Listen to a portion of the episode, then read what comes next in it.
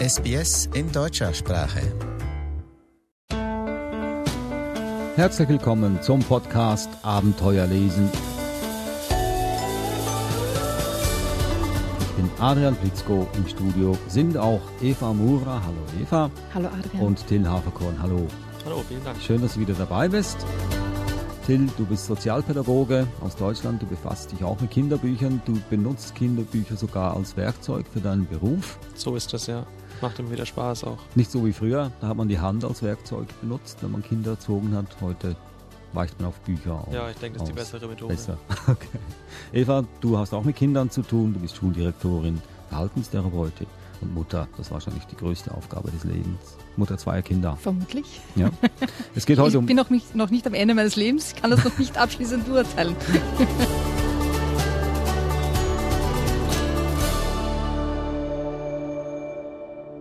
Heute geht es um Sachbücher, aber nicht um ganz normale Sachbücher, sondern es geht um das andere Sachbuch. Du hast zwei mitgebracht, Eva. Das eine, ich stelle es ganz schnell vor. Ich baue mir einen großen Bruder. Ein sehr verdächtiger Titel.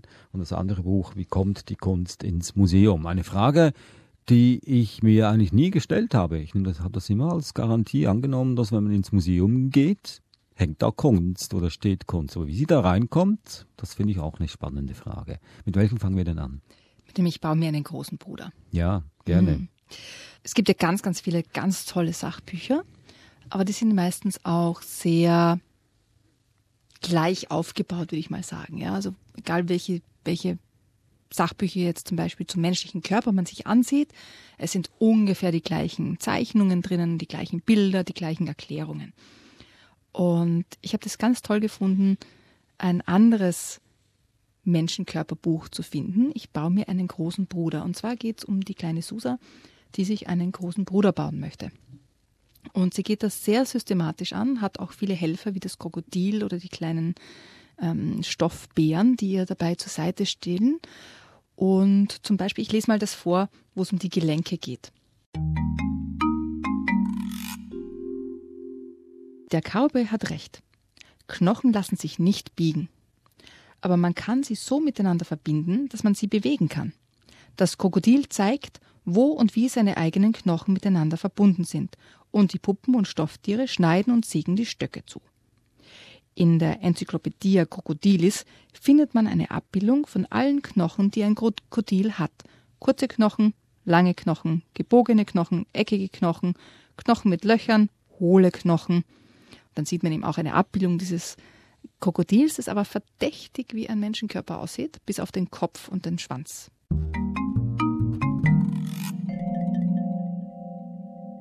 Also, Lustige Idee.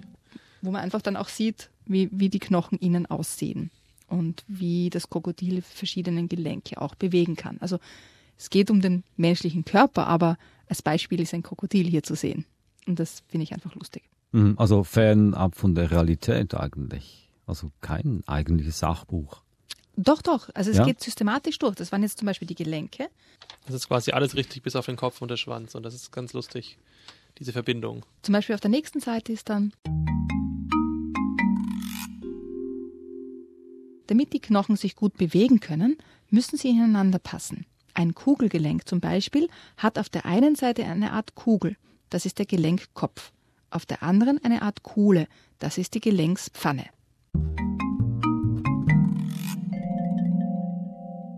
Und die Susa probiert dann auch mit allen möglichen Hilfsmitteln, sich diesen Bruder zusammenzubauen. Also da verwendet sie jetzt gerade Holzstäbe und Kartons. Wenn man sich das, das Bild anschaut, ihr, im Radio kann man es jetzt nicht sehen, aber ihr im Studio könnt das sehen. Und sie macht quasi Versuche damit. Also es geht auch immer darum zu testen, ob das jetzt auch funktioniert. Und die kleinen Helfer sagen Kopf, Pfanne, Kopf, Pfanne und machen ein Spiel daraus. Und die Susa schreit dann rüber, Ruhe, ich muss mich konzentrieren. Ja, weil sie eben jetzt gerade noch den Arm in das Kugelgelenk einpassen möchte. Es ist wie eine Geschichte und gleichzeitig in der Geschichte verpackt sind all die Sachinformationen. Und das finde ich einfach ganz, ganz toll gelöst. Und, zum, und immer wieder gibt es eben auch einen Test. Also sie hat jetzt schon ziemlich viel von ihrem Bruder zusammengebaut. Jetzt ist der Moment gekommen, den Test zu wiederholen. Test. Bruder, steh auf. Der Bruder rührt sich nicht. Hat Susa etwas vergessen? Das muss sie überprüfen. Und dann geht sie eben zum nächsten. Also das kann jetzt zum Beispiel die Organe sein oder das kann die Haut sein und so weiter. Also jede, jeder Körperteil sozusagen durchläuft auch diese Testphase und dann kommt sie drauf, ah, ich habe ja noch das Herz vergessen. Und dann wird das Herz in der Geschichte sozusagen auch erklärt. Das ist spannend. Also die Anatomie des menschlichen Körpers wird durchgegangen und jeder einzelne Part besprochen und die Kinder lernen auf spaßige Weise trotzdem, wie der Körper aufgebaut ist und wie alles funktioniert. Mhm. Aber auch eben dieser, dieser wissenschaftliche Gedanke dahinter, also ich probiere das aus und dann muss ich das auch testen, ob das funktioniert. Und wenn es nicht funktioniert, dann muss ich draufkommen, was schief läuft. Also auch neben jetzt diesem, diesem Sachwissen auch dieses wissenschaftliche Verständnis, wie, wie funktioniert das eigentlich, dass man Versuche durchführt. Steht der Bruder auf am Schluss? Das verrate ich nicht. Doch. Nein. Doch. Nein, du weißt, ich verrate nie den Schluss Aber es sind ja nicht die Kinder, die zuhören. Die, wir Nein. dürfen das wissen. Wir Nein, sind ja die es hören- Vorleser. es hören meine eigenen Kinder zu und die haben das Buch Ah, noch nicht das ist jetzt bekommen. nicht gemein. Okay, dann, dann kann ich nur sagen, wahrscheinlich muss man dann, dann Frankenstein-Geschichte lesen im, im Anschluss zu diesem Buch. Das Weil ich kann, mir nicht ich kann mir nicht vorstellen, dass der große Bruder aufsteht. Jetzt, Vielleicht als Krokodil. Man muss das Buch kaufen, um es zu wissen. das könnte wohl sein. Würdest du dieses Buch auch ähm, als Arbeitswerkzeug verwenden, Till? Deine ja, das ist Arbeit? durchaus eine gute Idee, solche Bücher. Also gerade, ich denke, man kann nicht früh genug anfangen, mit den Kindern solche Themen anzusprechen und, und die Kinder einfach, ähm, viel, den Kindern viel zu erklären. Also schon im Vorschulalter und auf jeden Fall in der Grundschule sind solche Sachbücher ganz wichtig für die Kinder, um viele Grundlagen zu verstehen und auch, damit die Eltern merken, welche Themen interessieren die Kinder besonders. Ist es, ist es äh, was, was, was Körperliches? Ist, ist, ist es, geht es um Natur? Geht es um Tiere? Geht es um Sport? Geht es um Mittelalter? was macht den Kindern Spaß und auf welche Themen und Hobbys kann das Kind später ähm, vertiefen. Deswegen würde ich das auf jeden Fall empfehlen, relativ früh mit den Sachbüchern anzufangen und mit den Kindern aber auch viel dazu zu erklären. Nicht Ab- sie allein lassen. Ab welchem Alter würden wir das jetzt verwenden, das Buch? Das kann man auch schon mit, den- mit den Kleinen lesen, also im, im Vorschulalter.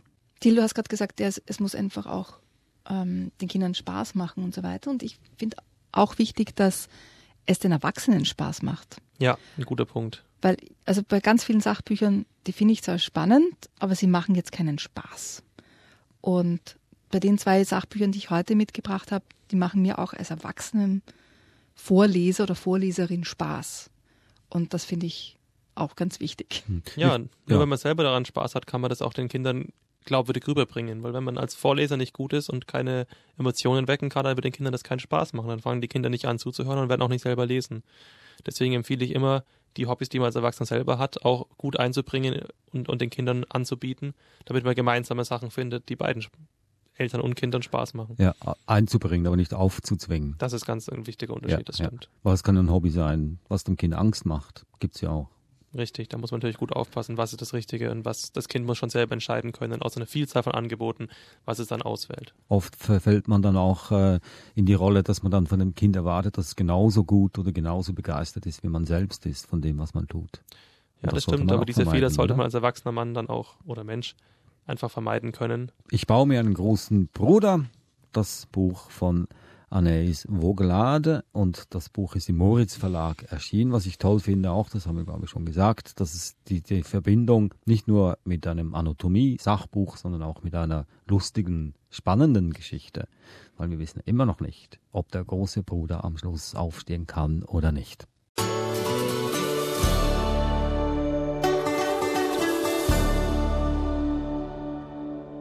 Im Podcast Abenteuer lesen heute das Sachbuch, nicht nur das Sachbuch, sondern das andere Sachbuch, ein zweites heute. Wie kommt die Kunst ins Museum? Fragezeichen habe ich mich selbst nie gefragt und ich äh, frage mich, ob sich das überhaupt schon jemand mal gefragt hat. Aber die Kinder fragen die sowas?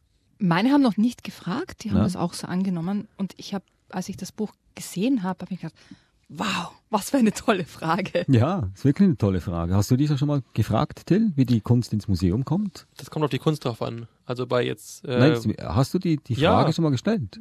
bei Dinosauriern und so weiter, da habe ich mir durchaus gefragt, wie ja, haben sie das gemacht und wie, Ja. wie funktioniert das? Bauen sie das Gebäude um den Dinosaurier rum? Oder? Aha. Also nicht eine kritische Frage, dann, wieso kommt das jetzt ausgerechnet ins Museum? Das frage ich mich oft bei moderner Kunst. ja. Aber verstehen wir das richtig? Hier geht es darum, wie bringt man die Gegenstände physisch ins Museum oder wie kommt überhaupt ein Kunststück? Beides. Wann ist ein Kunststück es wert, ins Museum zu kommen? Ja, auch. Auch. Also ich lese mal vor, was so, was so im Buch vorkommt. Wie kommt das Kunstwerk ins Museum? Und da wird erklärt zum Beispiel, es kann durch eine Auktion oder Versteigerung ins Museum kommen. Eine Veranstaltung, bei der oft die Emotionen hochgehen. Alle versuchen, die Kunstwerke wie ihre Sammlungen zu ergattern. Die Interessenten haben ein Schild in der Hand, mit dem sie zeigen, dass sie das Werk kaufen wollen. Mit jedem Gebot erhöht sich der Preis des Werkes, das versteigert wird. Manchmal muss man strategisch vorgehen, wie beim Pokern. Oder es kann durch eine Schenkung passieren, durch einen Kauf, durch eine Pfändung oder durch einen Nachlass. Und es wird erklärt, was die einzelnen Dinge auch bedeuten. Was ist ein Nachlass? Was ist eine Schenkung? Was ist eine Dauerleihgabe? Also es werden einfach auch Begriffe, die im, im Museumsbetrieb wichtig sind, erklärt. Oder zum Beispiel, wie findet man heraus, ob es eine Fälschung oder ein Original ist? Ja, was passiert, wenn eine Fälschung ins Museum kommt? Was ist eine Dauerausstellung und was ist eine Leihausstellung? Wie werden Sachen dokumentiert oder erfasst? Was ist ein Depot und was ist eine Ausstellung? Weißt du das? Ja. Ja? Depot, da werden Bilder gestapelt. Ja. Und dann, äh, wenn es ein Thema gibt, heute haben wir Ausstellung über den Wald, dann holt man Mhm. alle Bilder raus aus dem Depot, die den Wald porträtieren und hängt dann die im Museum Mhm. auf. Und weißt du, wie viele in dem Fall Bilder oder Kunstwerke im Depot sind und wie viele in der Ausstellung? Immer viel, viel mehr als im Museum. Genau. Also rund 90 Prozent der Ja. Kunstwerke sind im Depot. Ja, ja. Das hätte ich jetzt nicht gewusst. Museen kriegen auch sehr viele Schenkungen und da sind oft Dinge dabei, wo man sich fragen kann, wie kommt das denn jetzt hierher? Das wollen wir gar nicht. aber- Deswegen wollten sie es ja auch schenken. ja. Wahrscheinlich war es nicht viel wert. ja. Nee, manchmal muss man auch das Gute mit zehn schlechten Dingen zusammennehmen. Wie groß ist das Buch? Und ich meine, wie viele Seiten oder wie spannend ist es? Also, Also bis hat- jetzt äh, hat es mich noch nicht ganz überzeugt. Es sind über, über 60 Seiten. Und das sind eben so Themen Ja. wie zum Beispiel, wozu ins Museum gehen. Aha. Wie ein Museum von außen aussieht, wie es von innen aussieht. Wer arbeitet im Museum? Was kann man noch im Museum machen? Wie werden Kunstwerke im Museum geschützt? Wie lagert man Kunst? Was ist ein Restaurator? Was sind Ausstellungstechniker? Aber wie- interessiert das einen Neunjährigen? Es Ja. klingt schon sehr speziell, würde ich sagen. Ja. Ja, aber also wie ich es meinen Kindern dann gezeigt habe, boah, da kann man auch arbeiten im Museum. Also es gibt auch Ideen, was, so, was man so machen kann, ja. Und sie schreiben selber über ihr eigenes Buch. Es gibt viele Bücher über Kunst auf dieser Welt. In einigen könnt ihr etwas über berühmte Maler oder Bildhauer erfahren und ihre Werke kennenlernen. In anderen steht, wie sich die Kunst im Laufe der Jahrhunderte entwickelt hat.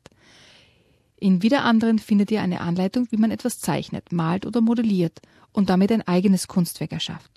Unser Buch ist anders. Wir begeben uns gemeinsam an den Ort, wo man Bilder, Skulpturen und andere Kunstobjekte mit eigenen Augen sehen kann. Diesen Ort nennt man Museum. Auf ein Museumsgebäude stoßt ihr in jeder größeren Stadt, überall auf der Welt.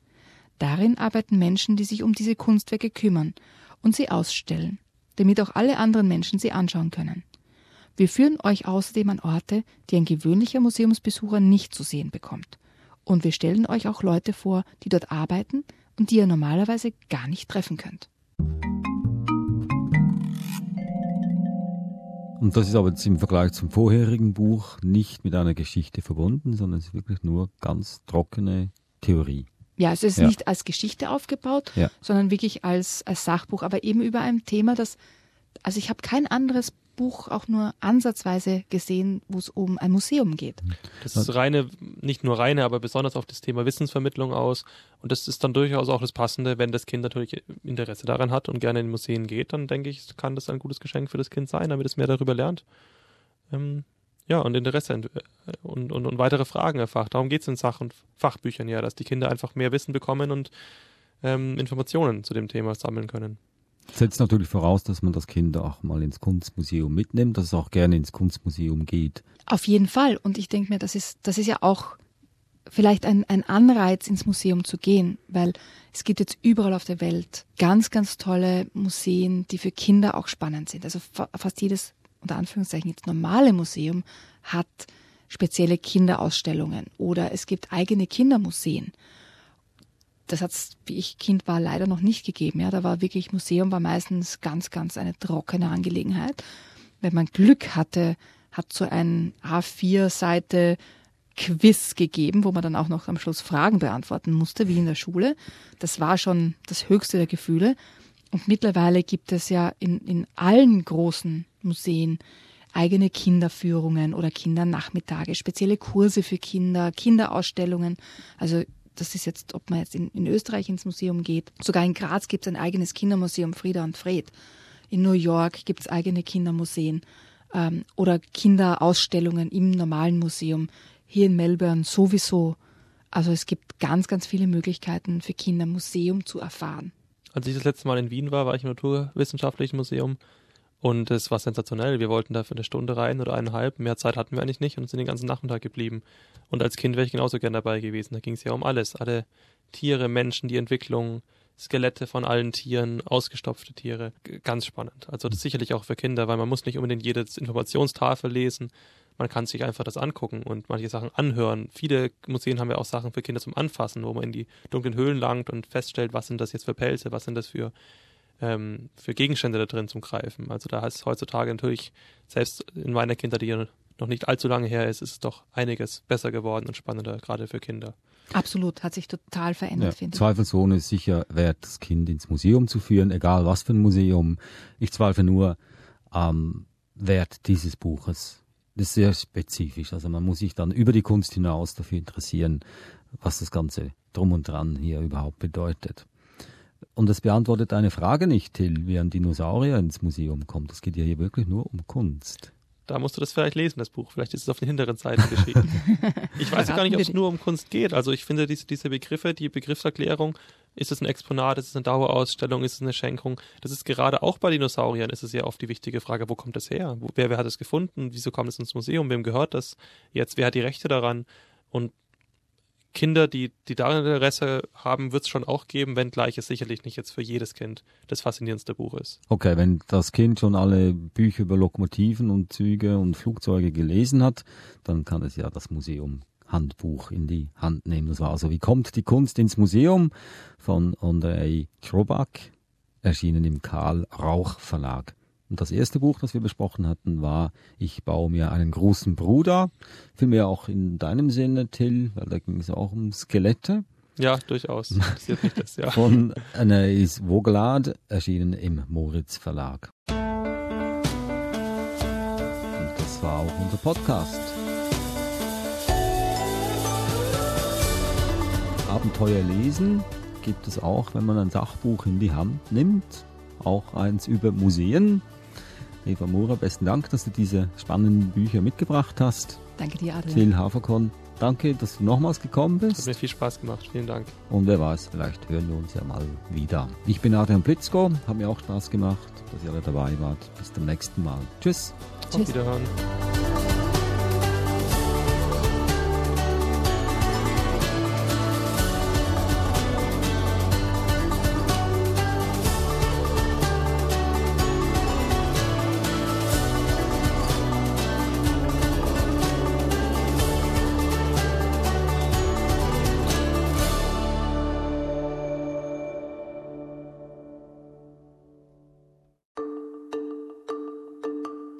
Lust auf mehr?